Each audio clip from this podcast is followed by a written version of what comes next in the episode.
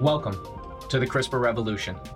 This is CRISPR Cuts, a podcast dedicated to the world of genome engineering. Take a break and join us as we guide conversations with an expert CRISPR cast about this cutting edge science. Welcome to CRISPR Cuts. Our guest today is Dr. Ayal Hendel.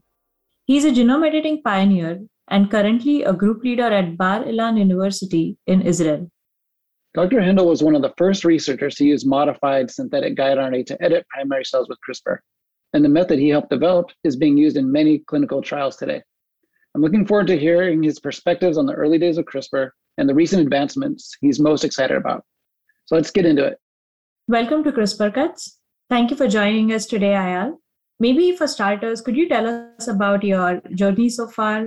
Let's start with personally, where you're from, where you grew up, yeah, thank you very much for having me here today. So I was born in in Israel, and in high school I actually studied physics and chemistry. I didn't know that I'm going to end up in uh, in biology, but then once I decided what I want to study in the university, I was actually fascinated by by nature, and I decided to go and study biology, life science how did that go professionally? Maybe cover your professional journey how that has been. I did my undergrad studies in, in israel in the hebrew university of jerusalem in life science. It was a very inspiring very good place to study biology. Uh, i remember that in my class we had around 300 students that studied biology but i was part of a team that was uh, tunneled more to research after I finished my undergrad studies, I decided to do my uh, master degree and PhD at the Weizmann Institute in the Department of Biochemistry, and this was actually done in in the field of DNA repair. So, thinking back to when you when you were younger and growing up, were there any kind of memories or certain instances in your life that kind of led you down this path to be interested in science and to ultimately pursue a career in science and research? That's actually a great question. You know, when I see and hear all the interviews with the scientists, they always tell that while they were very young, they already knew that they are going to go to science. But I actually had a career in sport. I was a fencer. Uh, I was sure that I'm going to go to the Olympic Games and be a professional fencer. And I still believe that there are many similarities between sport and science, like uh, inner motivation, dedication, competitiveness, among other things. So, yeah, while I was uh, young, before uh, the university, I was in sport, but eventually I decided that I'm going to change my career and came to science and biology. Well, yeah, that's that's fascinating. Yeah, a lot of people like show an interest in science who, who have a career in science at an early age. But you're right though, like science is more like a way of approaching things. It's not one way to get started. So I think I, I can definitely see the similarities between sport and science and doing research in particular. Moving forward in your in your journey a little bit now, a few years. In the early days of CRISPR, you were, you were one of the first researchers to really focus on this kind of at the time new areas right? And in particular, one of the things that we can point to is you're on the team that was one of the first groups that started incorporating modified bases into guide RNAs for CRISPR.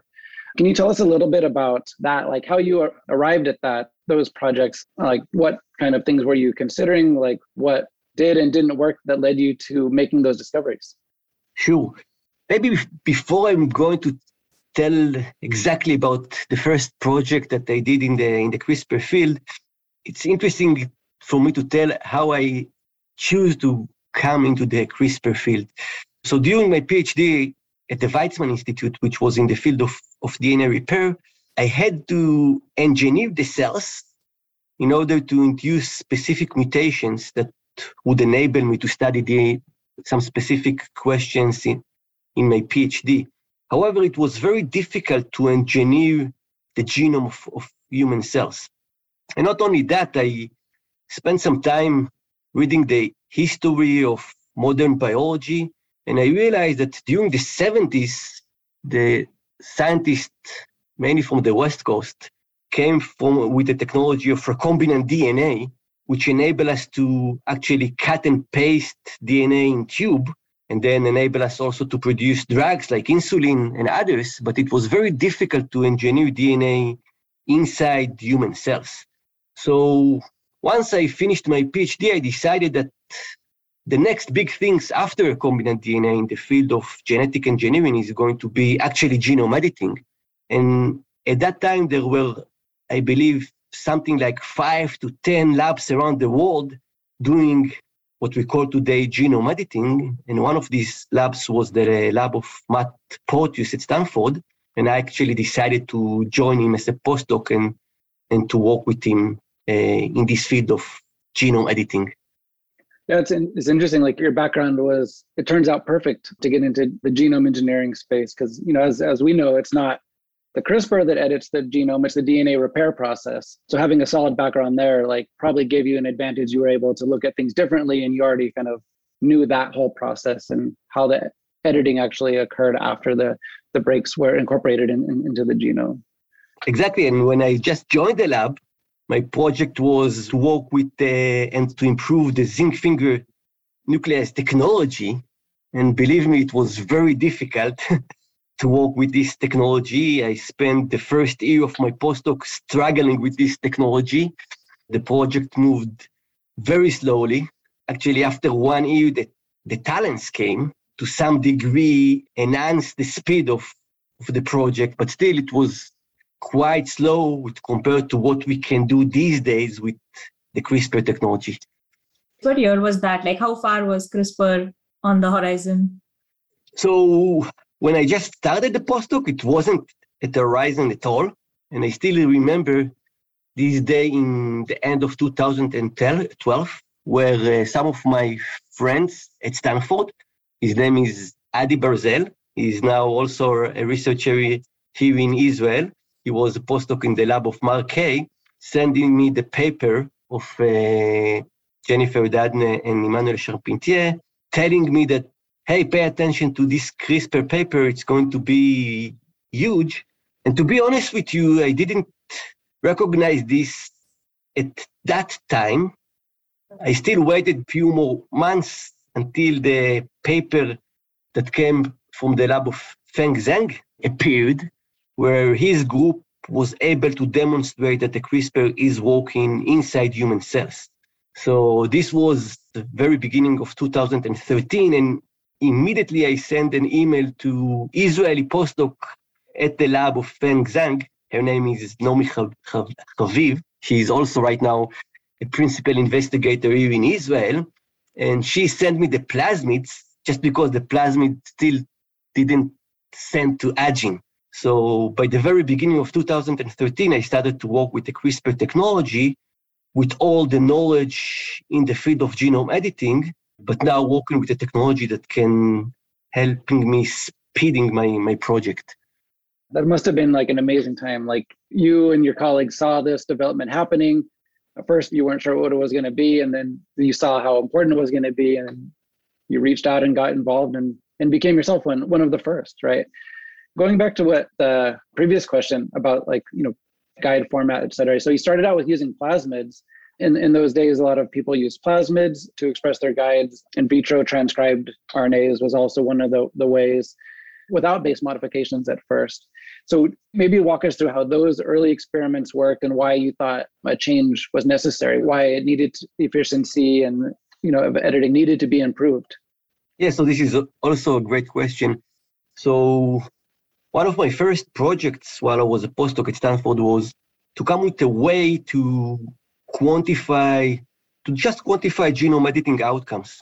And in this first work that eventually was published in Cell Reports, we actually decided to use long read sequencing technology from PacBio to quantify genome editing outcomes. And we used all three platforms in, in this paper, the zinc finger nuclease, the TALENs, and the CRISPR. And we delivered the nuclease as, as a plasmid system into the human cells. These were obviously cell lines. And all the platforms were able to generate genome editing results, genome editing outcomes. We were able to quantify by the long reads both NAHEJ disruption of genes and homologous recombination because we had the long reads in hand.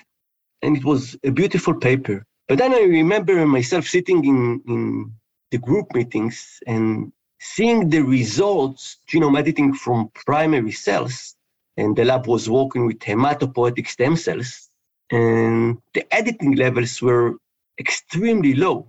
So while we could get very nice and high levels of genome editing, also by homologous recombination, in the cell lines, we couldn't see any editing events in the, in the primary cells. So I knew that this is something important that we need to, to solve. And again, interestingly, I was in a meeting organized at Stanford at that time. This meeting was organized by NIST, by the NIST organization. And one of the people over there in, in this uh, meeting demonstrated that there is a possibility to chemically synthesize the guide RNA of the CRISPR system. And we thought, okay, it's, it's maybe this is the way to rescue the CRISPR activity. Maybe we can chemically synthesize the guide RNA and introduce chemical modification to actually protect the RNA from exonuclease activity. And we decided to, to try it. It was a collaboration between the Portus Lab and Agilent Technologies, and we demonstrated that we can rescue the CRISPR activity by these modifications. And this is exactly how my lab is working also today.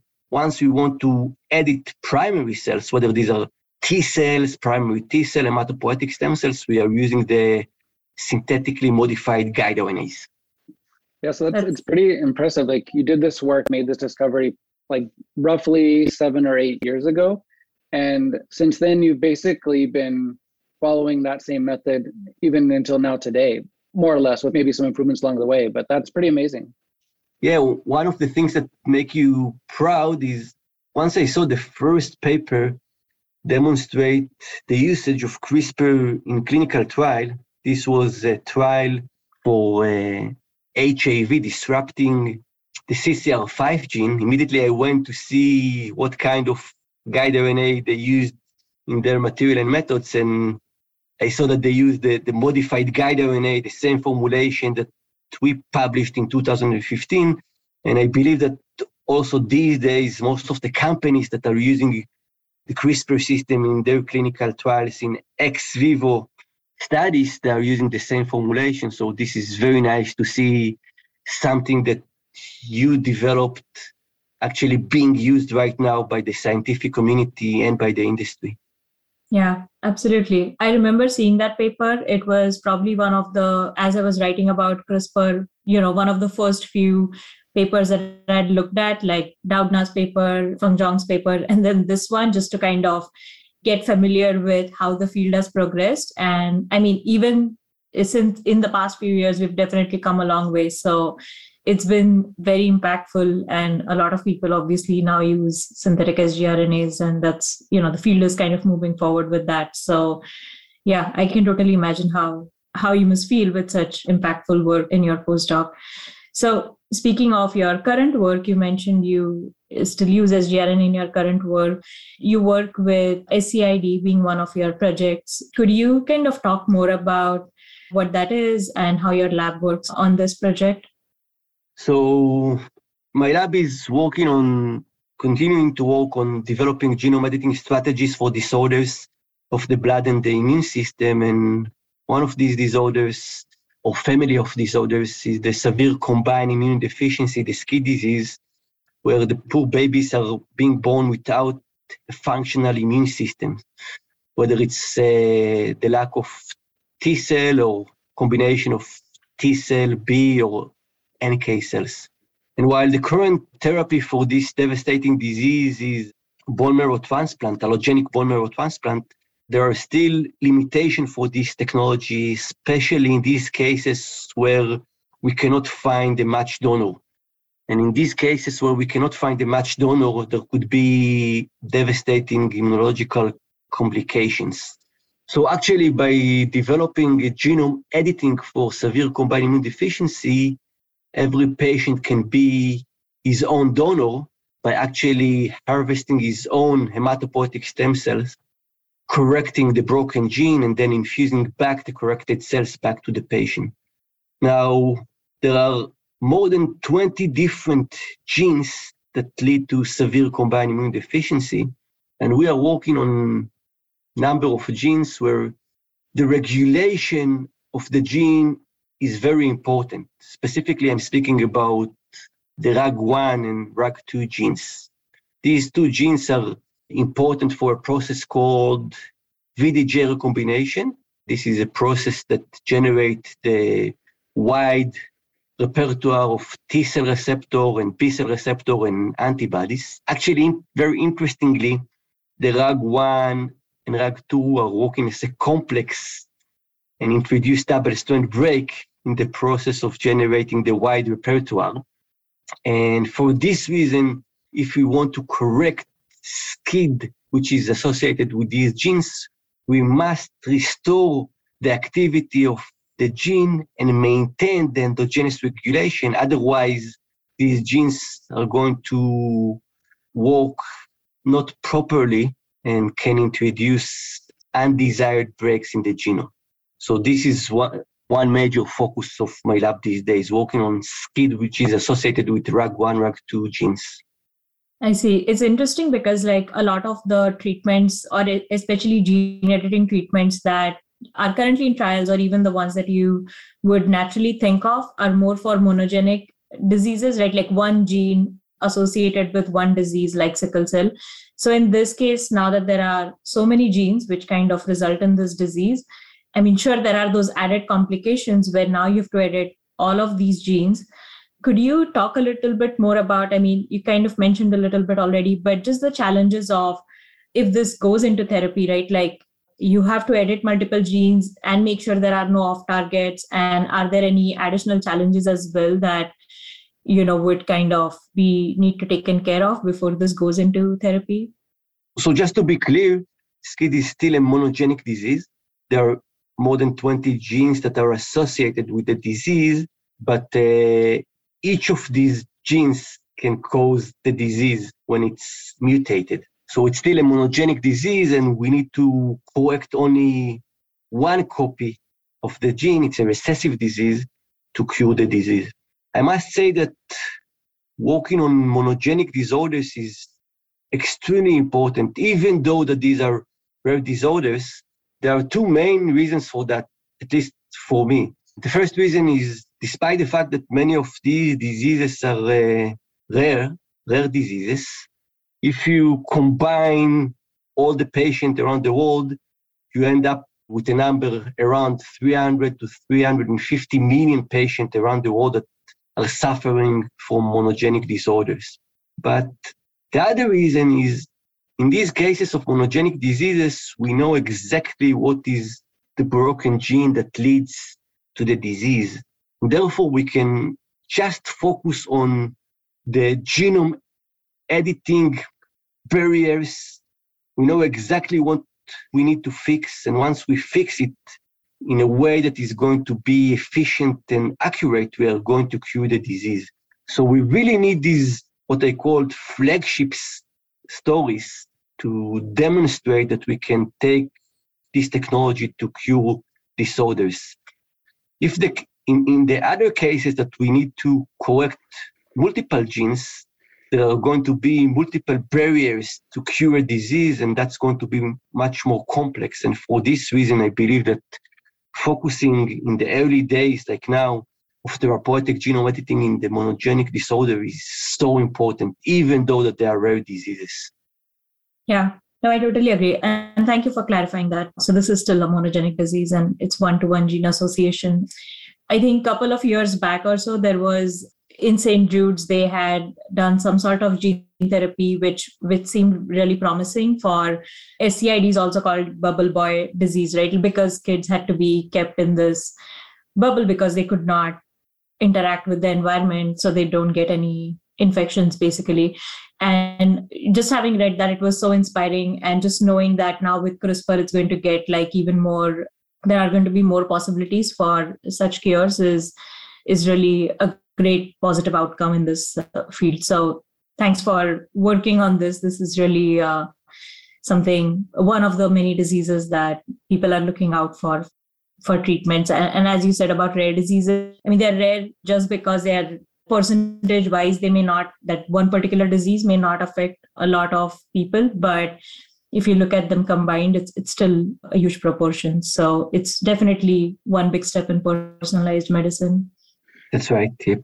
For SCID, you mentioned historically it was treated with like maybe a bone marrow transplant if you can find a donor that matches, and that's not available to everybody.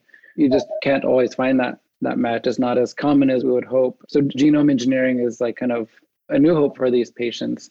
Can you tell us a little bit more about the progress you've made in this area? What's the kind of the current state? Like what experiments are you doing? Have you moved into animal models? If you could speculate how long until this might be in the clinic where these patients might be in trials to cure SCID with CRISPR? So the strategy that my lab and also other labs are trying to take right now to cure disease is genome editing by homologous recombination. So we're actually using the CRISPR system to initiate the genome editing process. The CRISPR is working like a, a knife that introducing the break, but then we also introduce a donor DNA that serves as a template with a corrective transgene to correct the broken gene. This is the strategy that we are taking. And there are still some challenges over there to really find the right formulation and the right structure of the donor DNA that would enable the correction of the broken genes by genome editing by homologous recombination. Currently, uh, we demonstrated in vitro that we can correct the mutation which is associated with RAG2. So luckily, we were able to get umbilical cord blood unit from a SCID patient that had successful uh, bone marrow transplant and donated his cells for research to our lab. And we were able to demonstrate that we can engineer the cells, correct the mutation, and now take the corrected hematopoietic stem cells and differentiate them into uh, functional T cells. And we are working on writing the, the paper these days. So we have a very nice system where we can take the hematopoietic stem cells and in an ex vivo experiment in the dish, differentiate them into T cells. And then we can examine that they express T cell markers and they can undergo VDJ recombination. So we were able to demonstrate that we can get it after the correction. Now, the next set of experiments that we are running these days is engineering these cells and transplant them into a mouse model to demonstrate that they can still keep their stem cell potential and differentiate into the different lineages of the blood and the immune system. Well, that's that must be really exciting. It's quite huge technical hurdles, like you mentioned, that you've overcome, and that's amazing work. Thank you for sharing, um, and we're looking forward to seeing those results as, as they come out. That's great work. So next, I think we want to kind of move on to discussing the current state of CRISPR technology. What new developments are you most excited by?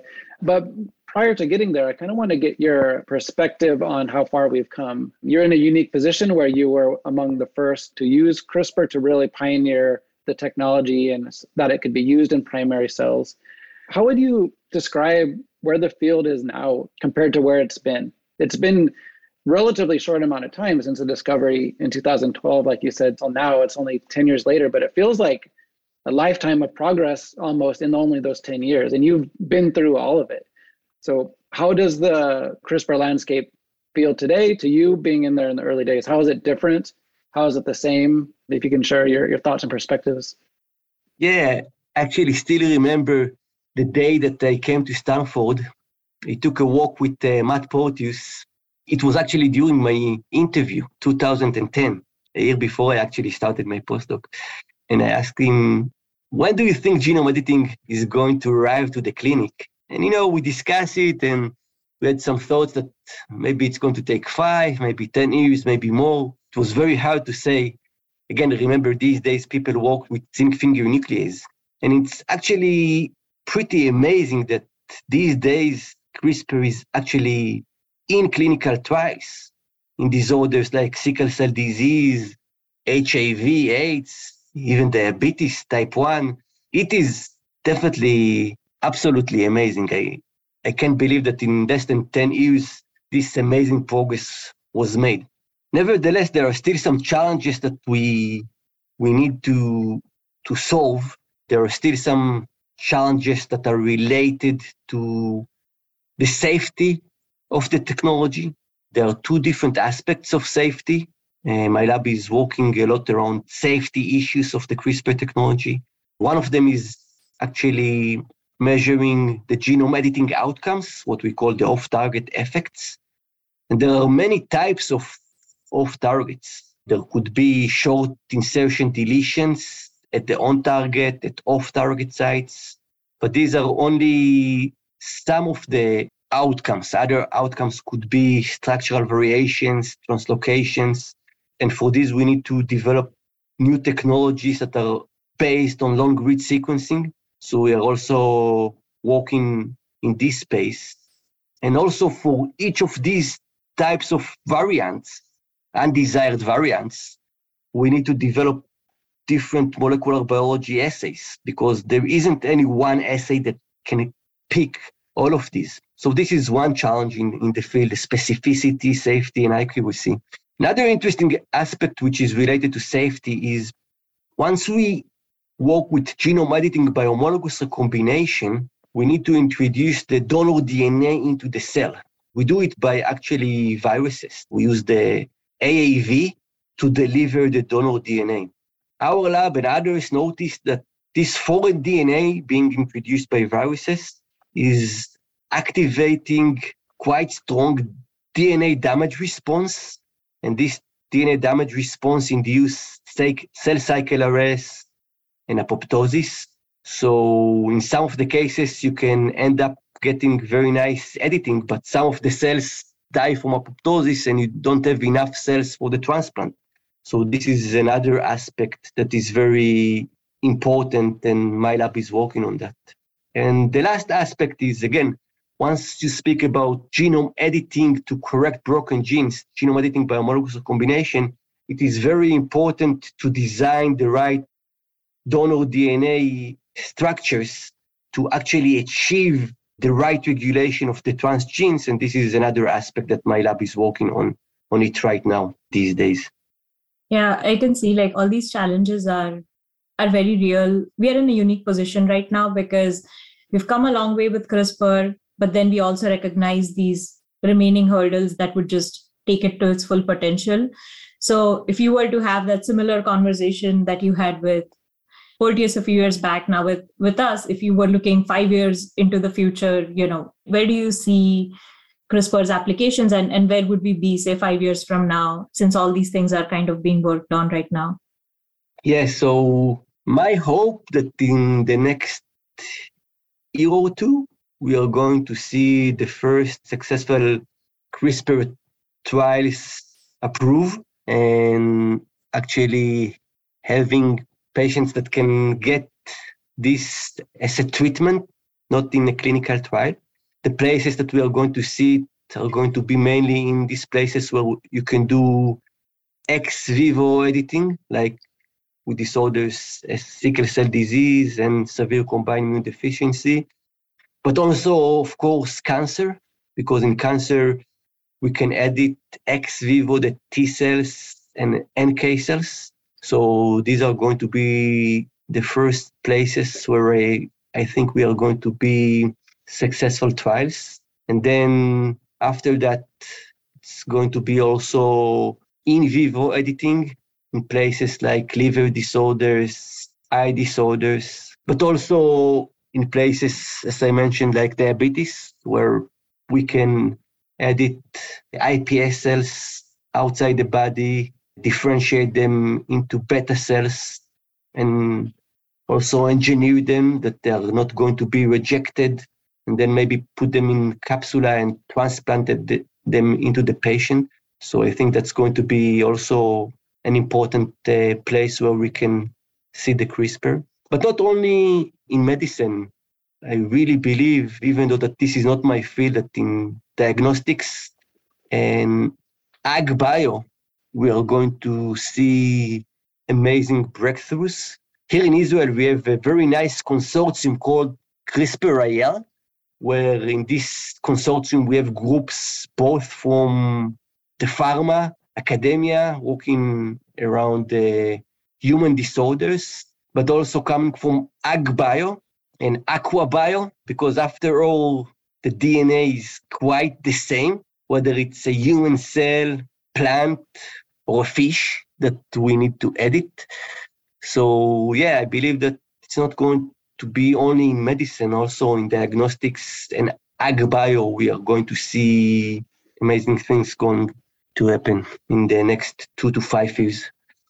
Yeah, we've had a few guests previously and covering the spectrum. And yeah, ag bio, you know, aqua bio, all of these definitely are very interesting fields. And, and the work going there is also not to be underestimated, even though like the focus remains on medicine, all of these fields are quietly progressing and also making a big impact, obviously. So yeah, thanks for speculating or playing with us in, in that to think through what where we would be next. We generally uh, ask people about you know as just as a fun question about like what their alternative career would be. If they were not a scientist. You kind of mentioned it at the beginning so i'm curious to know are you still fencing? How's that going? Yeah so as a scientist right now i'm 100% invested in in science. Still have some time to do some jogging and, and, running, and but I'm not uh, fencing anymore. But maybe to answer your question, I believe that uh, a nice alternative career would be to become a traveler, because you know, as a scientist, that one of the amazing things that we are doing are discoveries and exploring uh, new horizons so yeah, I think that the alternative career could be a traveler to explore new places in the world, and I still at some point um, I hope to do that. Yeah, that sounds great. That's my alternative career as well. we are trying to take the podcast international and go and interview people in different places. So that might combine our current careers with traveling. Nice. You're right. Yeah so i think this has been really informative. Thanks for joining us today ayal and talking about all your work. It's so inspiring to know all the great projects you're working on and you know the progress you and your lab members have made from the past many years. So it's definitely work like this that keeps us going uh, being in the crispr field knowing what the applications are and, and how impactful eventually our work would be. So thanks for sharing your story with us yeah, thank you very much. Maybe before I end it, I must say one more thing. So, as you probably know, and the audience know, one of the most important parts that are related to the CRISPR is that it really democratized the genome editing field. And now there are so many labs around the world that can work with the technology and push the boundaries. And by doing that, we can make new discoveries in basic research and also in applied research and in medicine and ag bio. I must say that by being able to work with uh, robust reagents, synthetic guide RNAs, the Cas9 proteins, this is also very important to, to accelerate my and, and our science. So the reagents that uh, and other companies are offering these days are really important in in advancing the genome editing field and science. So just wanted to end with that. And again, thank you very much for uh, having me today.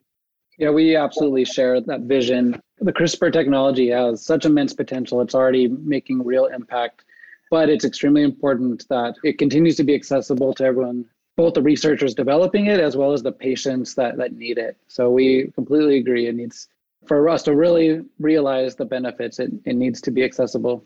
But yeah, thank you for your time. It was so great to hear uh, your perspectives.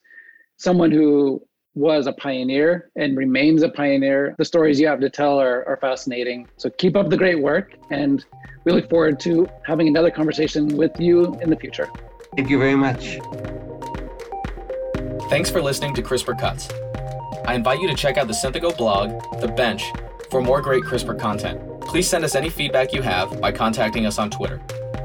And if you want to join in as a guest on our podcast, email us at CRISPRcuts at synthego.com. CRISPR Cuts is a scientific podcast by Synthego, produced by Kevin, Minu, and me, Bobby. Additional production by Resonate Recordings. Our cover art is by Jeff Merrick. Thanks for listening, and we'll see you soon.